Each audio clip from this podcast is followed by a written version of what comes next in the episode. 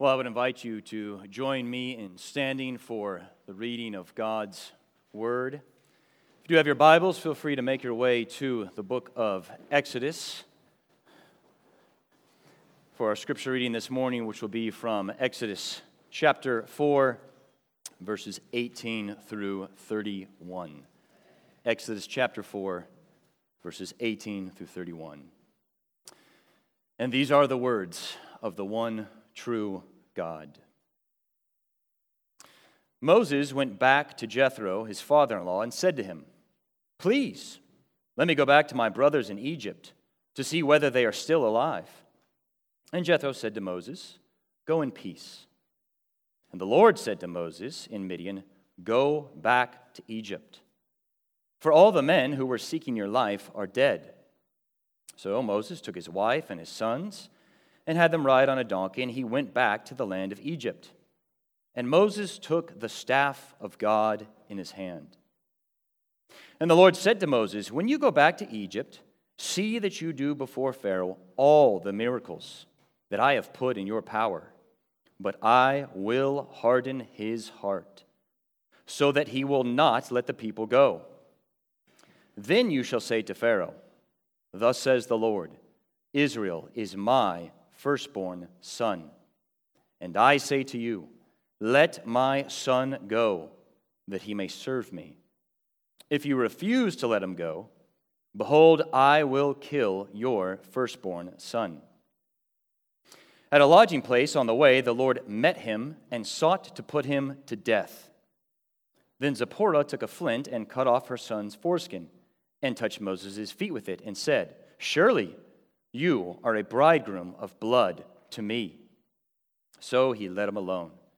It was then that she said, A bridegroom of blood, because of the circumcision.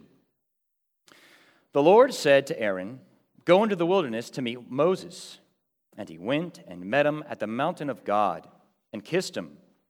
And Moses told Aaron all the words of the Lord with which he had sent him to speak and all the signs that he had commanded him to do. Then Moses and Aaron went and gathered together all the elders of the people of Israel. Aaron spoke all the words that the Lord had spoken to Moses, and did the signs in the sight of the people. And the people believed. And when they heard that the Lord had visited the people of Israel, and that he had seen their affliction, they bowed their heads and worshiped. The grass withers and the flower fades. Let us pray. Our gracious God and Heavenly Father, we do praise you that your word endures forever. For it has make known to us the way of salvation, opening our eyes to see the Lord Jesus Christ in all of his glory and majesty. And so we pray even now, once again, that you would give us eyes to see, that you would give us ears to hear, that we might behold the glory of the King and increase in the knowledge of Him, to be rooted in Christ and grounded in Christ and established in the faith. In Jesus' name we pray. Amen. You may be seated. Well, on April 13th, 1970, 1970 the Apollo 13 spacecraft was but 56 hours into its flight before an oxygen tank exploded, forcing the crew to abort its mission and prompted those now famous words Houston, we've had a problem. And since then, the Apollo mission has infamously become a bit of a case study in crisis management. What do you do in a crisis? How do you lead? How do you react in a crisis? And certainly, there have been many useful lessons gleaned how to communicate clearly, how to innovate responsively. But what the experts seem to all agree upon is that the most important thing in crisis management is establish the urgent priority. What is highest priority? See, for the Apollo astronauts, in that crisis of explosion, the great urgency very quickly shifted from that of a lunar landing mission to that of a rescue mission and simply the cause for survival. And in a similar way, you may have noticed that we have much the same in our text this morning, in that Moses is launched, if you will, on a mission of divine deliverance to go before Pharaoh. But due to a deadly mistake, it really quickly turns into a crisis that calls for nothing less than redemptive rescue. And so we'll walk through this text in three simple portions, looking at the mission of Moses, secondly, the mistake of Moses, and then lastly, the meeting of Moses, his mission, his mistake, his meeting. But in all of it, we aim to focus not so much on Moses, but on greater things, namely, the sovereign God, who in his grace saves his people through blood, salvation through blood. So, firstly, let us look at the mission of Moses. Now, recall where we left off. We had the rather deflecting Moses saying, God, I can't go. Don't send me. I'm not eloquent in speech. I'm not the man for the job.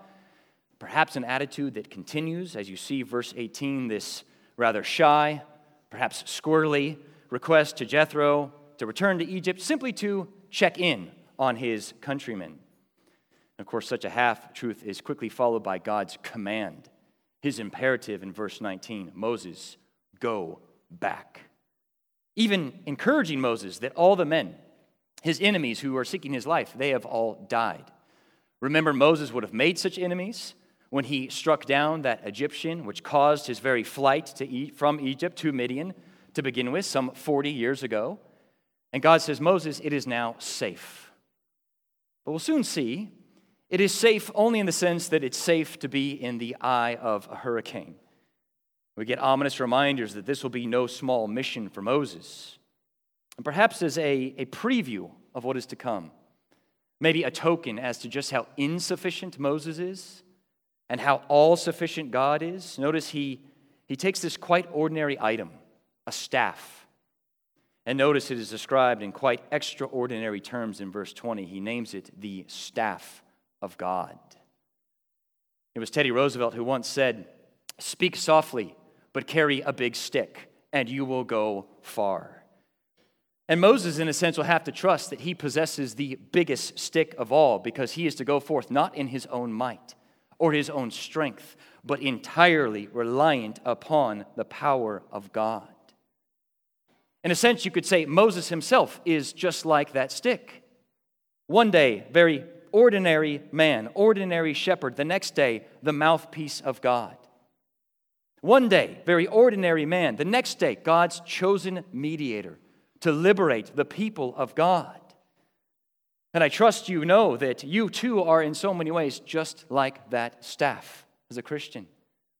On your own, inert, lifeless, ordinary. But God, in His amazing kindness and power, takes ordinary men and women with ordinary ministries, with rather ordinary weaknesses. In His all powerful hands, He wields them about to bring about extraordinary fruit to accomplish His purposes. And we find next, Moses is summoned, reminded to exactly that. As the Yiddish proverb goes, if you want to make God laugh, just tell him your plans. And Moses, in a sense, is probably thinking, I have cooked up some pretty sweet plans. I get to go back, check in on my countrymen. I've got my wife and children with me. Best of all, God is telling me that all those pesky enemies, all my opponents have been wiped out. They have died. What pleasant plans I have in my heart.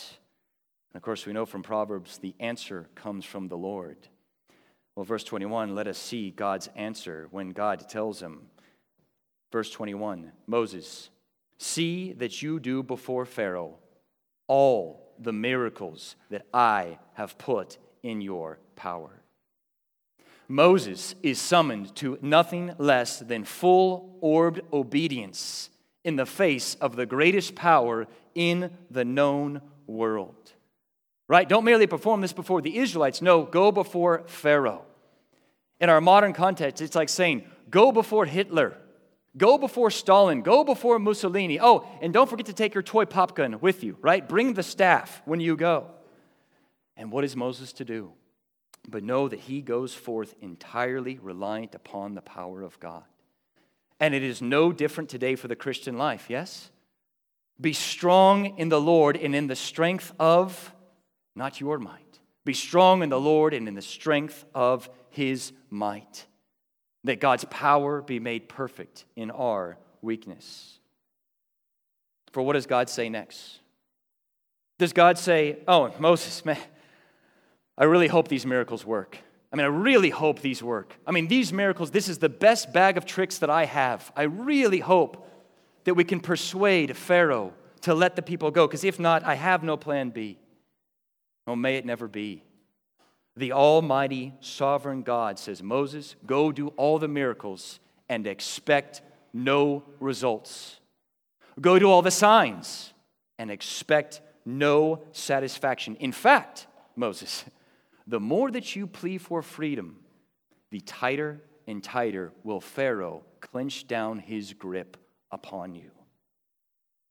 Moses is called to a long obedience in one direction. Verse 21 clarifies while he is performing all of these miracles, God says, I, the Lord Most High, I will harden Pharaoh's heart so that he will not let the people go. There's this great opening scene from The Lord of the Rings where the young hobbit Frodo is whimpering and whining that Gandalf, the wizard, is late. Even telling him, Gandalf, you are late for our appointment. And Gandalf, as only Gandalf could, the wise wizard, pauses and says, A wizard is never late, nor is he early. A wizard arrives precisely at the time that he means to. I can't say if that's true of wizards or not, but what we can certainly say how true that is of our great God, that he is never late, he is never early. He arrives uh, precisely at the time that He has purposed it according to His holy will. For we see that God is doing something far greater than immediate gratification would have it. By hardening Pharaoh's heart, God is, is stacking the deck, as it were, setting the scales for a kind of glory exhibition that all may know that mighty, mighty Pharaoh is really not so mighty after all. Kids, I'm sure if your childhood is at all like mine, you've had a chance to play with Play Doh, shape it, mold it, and make whatever shape or, or craft you'd like at will with Play Doh. Kid, you should know that God is so powerful, so wise, that He does that not with Play Doh, but does that with the human heart. In this case, with Pharaoh, who is but clay to be formed by an all wise potter.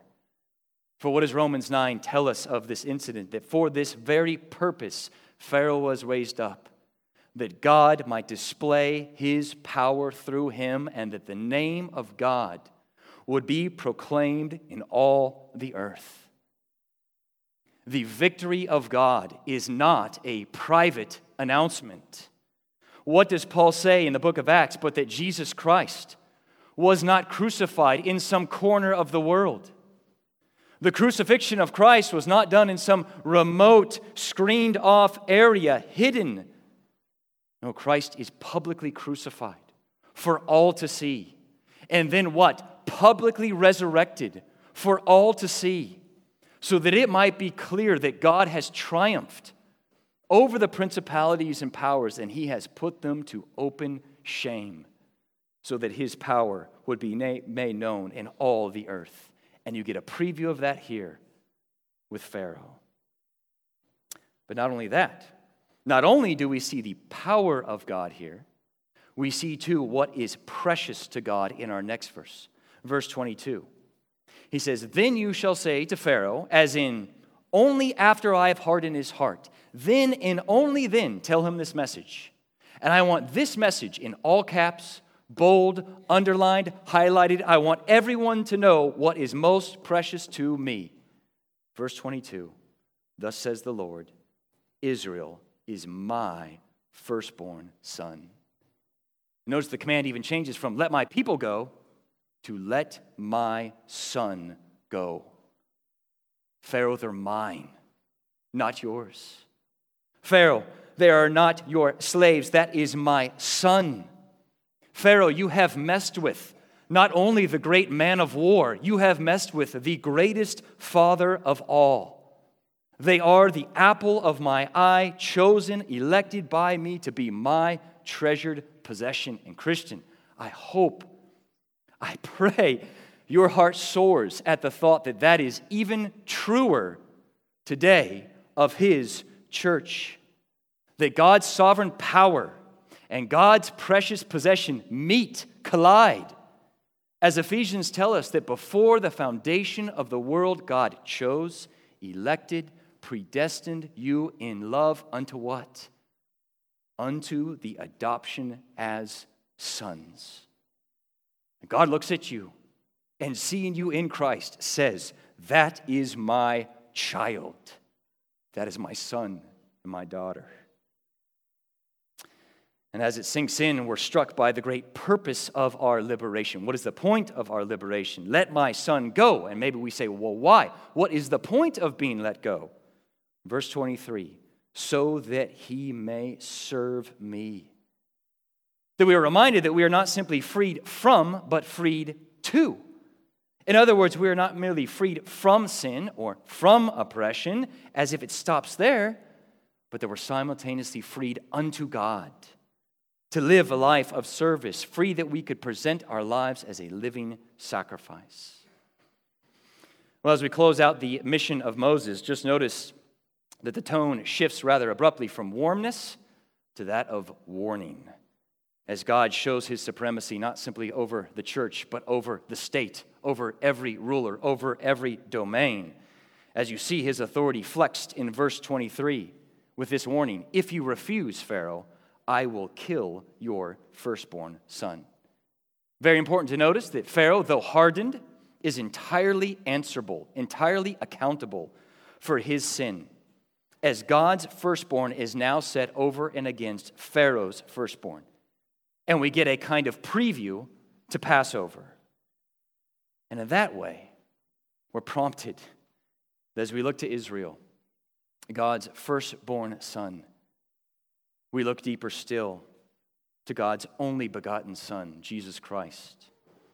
That just as God called Israel out of Egypt, those very same words are fulfilled of the Lord Jesus Christ in Matthew 2. Out of Egypt I called my son. That just as Israel was under Pharaoh's oppression, Mary and Joseph, there they are under Herod's campaign of death. But unlike God's son Israel, this Son of God would not wander. This Son of God would not go astray or bow down to an idol. This Son of God would not even be let go. He would be pierced for our transgressions.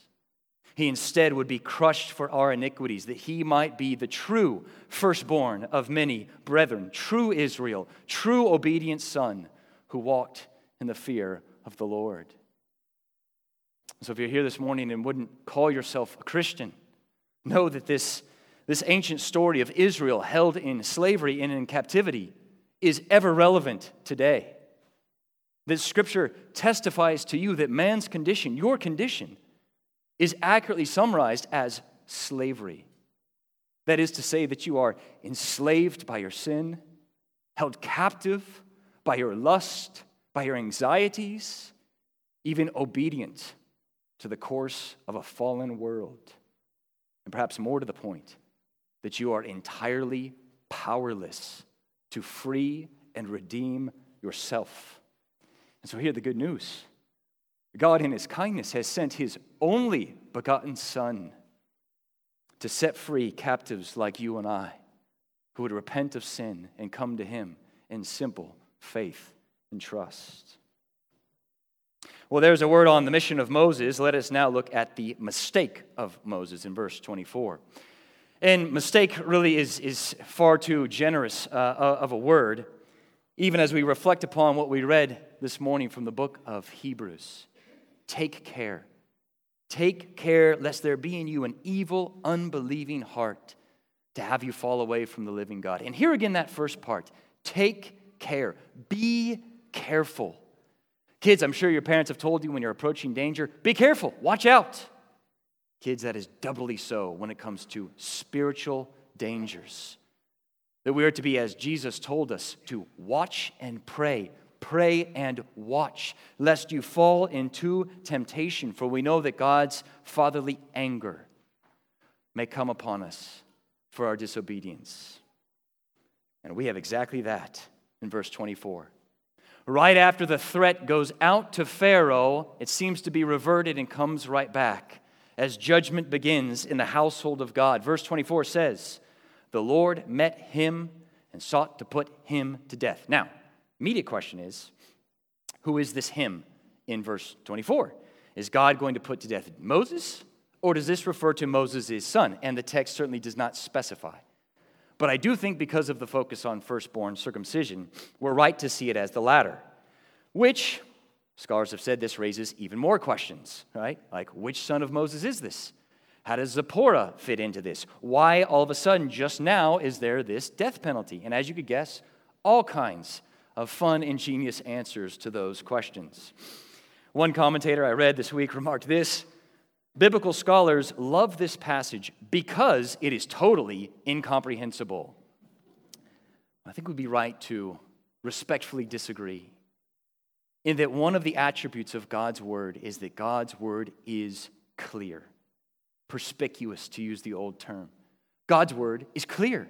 God has revealed himself in a way that he and his word can be understood and is always profitable for our teaching and our instruction. Perhaps not as clear as we would like, not clear and equally in every part, but it is clear. And thus, what is clear from this text is that a very sharp line has been drawn between Pharaoh's firstborn and between Israel's firstborn. And that the drawing of that line is drawn by circumcision. God's covenant sign signifying God's covenant relationship. No dry, dusty religious formula. No, no, no. Circumcision, signifying that I will be your God and you shall be my people. And if not, you would be cut off in judgment and in death. And that is what makes this mistake of Moses so grievous. For his son is not circumcised. God has said, Here is my faithfulness to a thousand generations here is my sacred wedding ring. And Moses, at least by his actions, seems to say, What of it? What of it? He's acting non covenantal. You might remember that song, Walk Like an Egyptian. Well, Moses is walking like an Egyptian or walking like a Midianite and treating God's covenant of grace as if it was a small thing and the steadfast love of God as little to no importance. And so the man does not match the mission. To be sure, we don't know why this happened, and commentators again have all kinds of ingenious guesses, up to and including that Moses plain forgot, which I think is highly unlikely. But of greater significance is, as we just affirmed, the serious warning against the danger of spiritual negligence. It reminds us of the gravity of omission, of not doing what I ought to do. I know for me, every time I go out to my garden, I am sorely, painfully reminded of the power of negligence. And that if you want a garden of weeds, here's a hot tip for you. All you have to do is nothing. Just do nothing, and you will have an abundant harvest of weeds all season long. And how much more so is that the case in the spiritual life?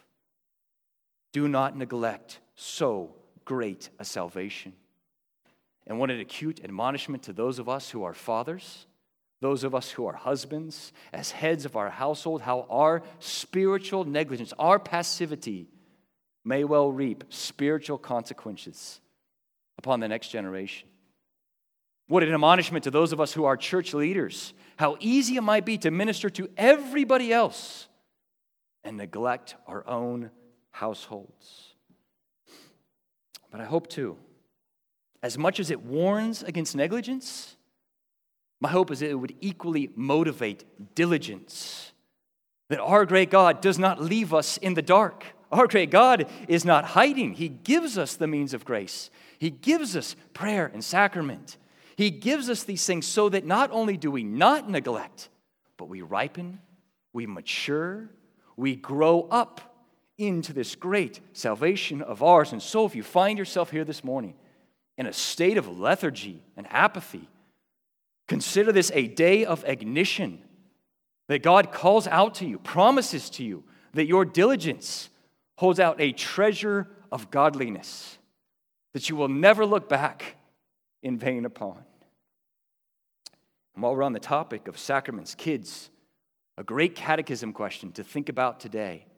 A great question is what does my baptism call me to be? It is an awesome thing to be baptized, but what does it call me to be? Whether you're three or seven or 10 or boy or girl, what does it say about me?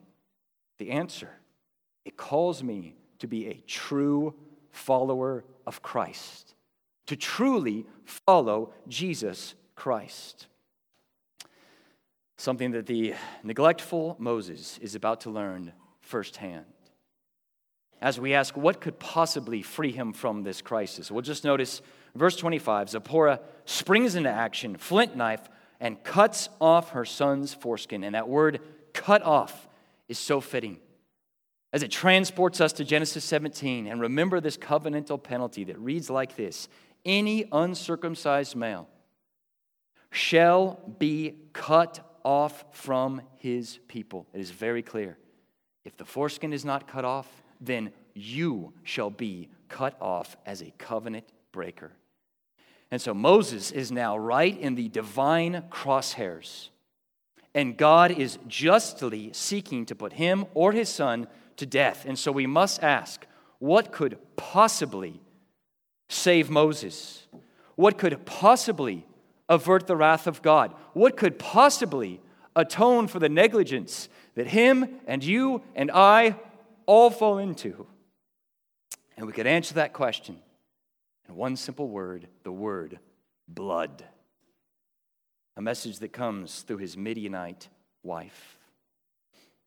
If you're like me, you can still remember details from your wedding day what you wore, what your bride wore, spouse wore, perhaps the vows that you made to your spouse, the vows that your spouse in turn made to you. And I know for me, while the memory is a little faded through the years, I am nearly certain my wife did not call me a groom of blood. I am nearly certain she did not say, With this ring, I take you as my bloody husband.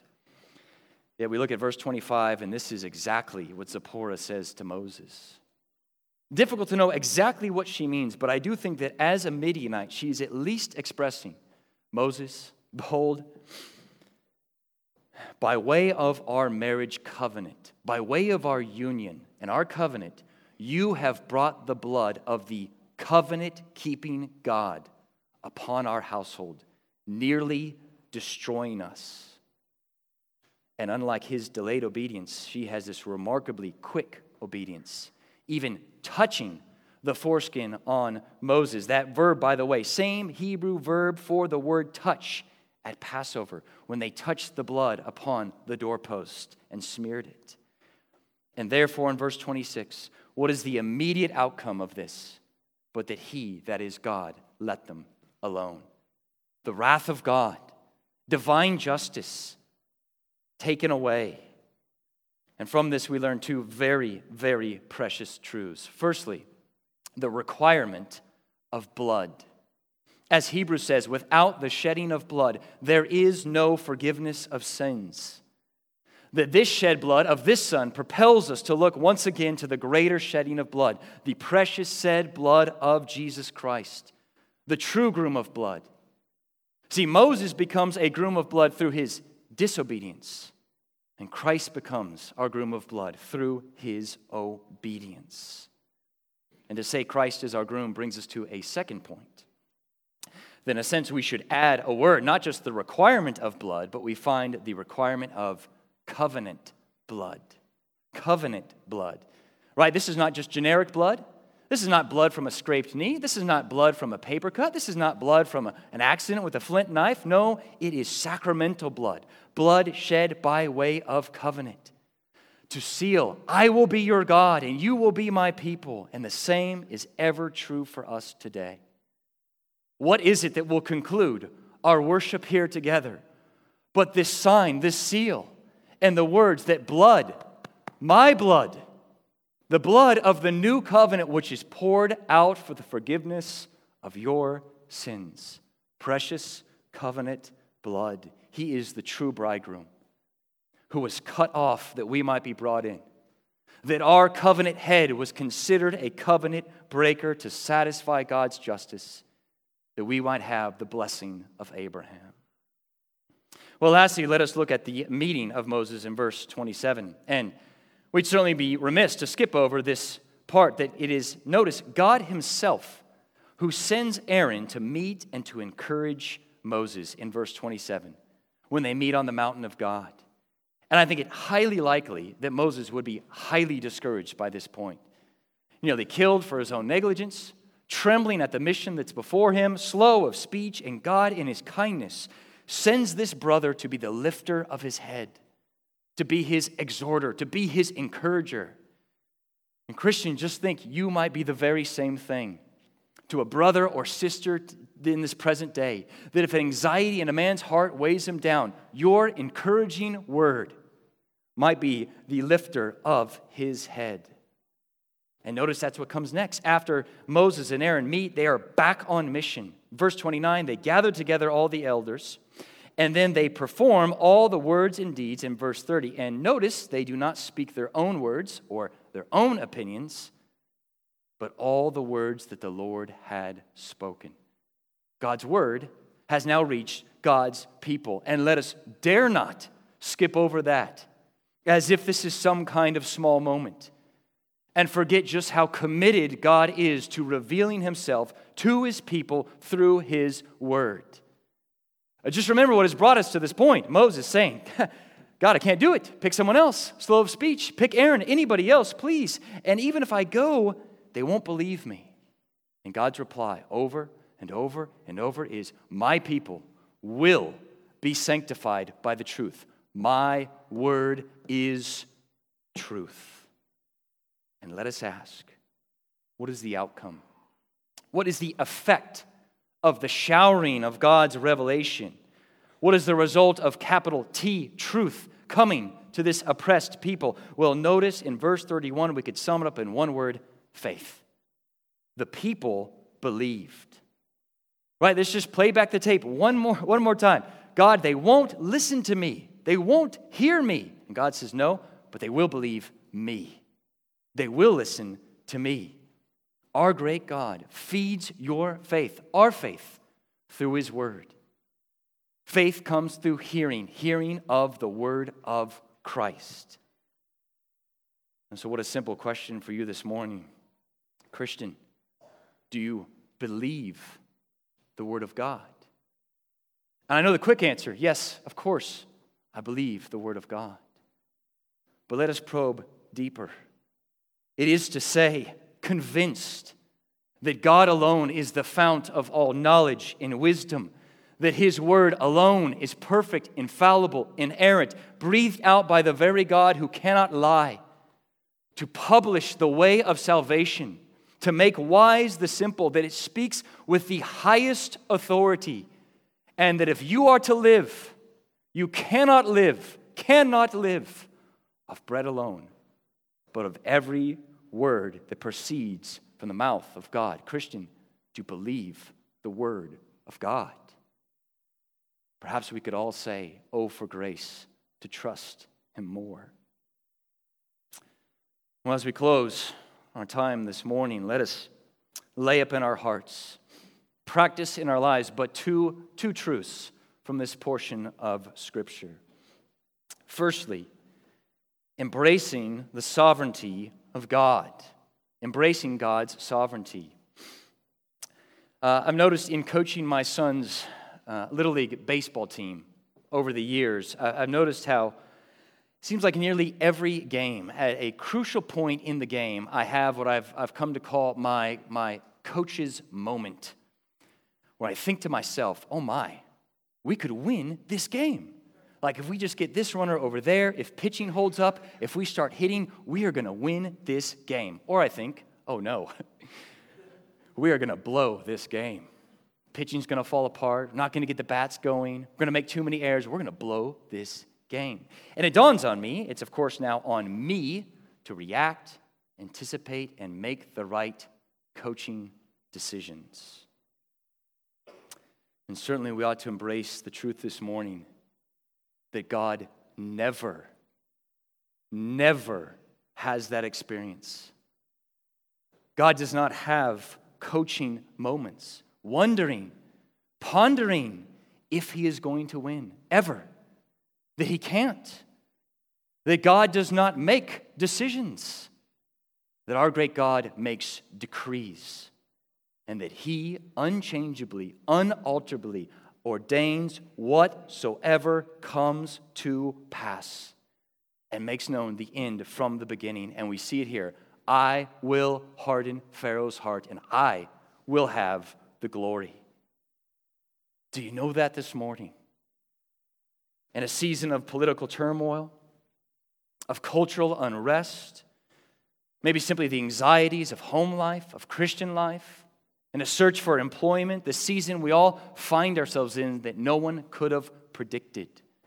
How strengthening it is to know that our great God predicts nothing because he predestines everything that comes to pass. And what is ours to do? But like Moses, long obedience in one direction, anchored in the truth that he is Lord of all.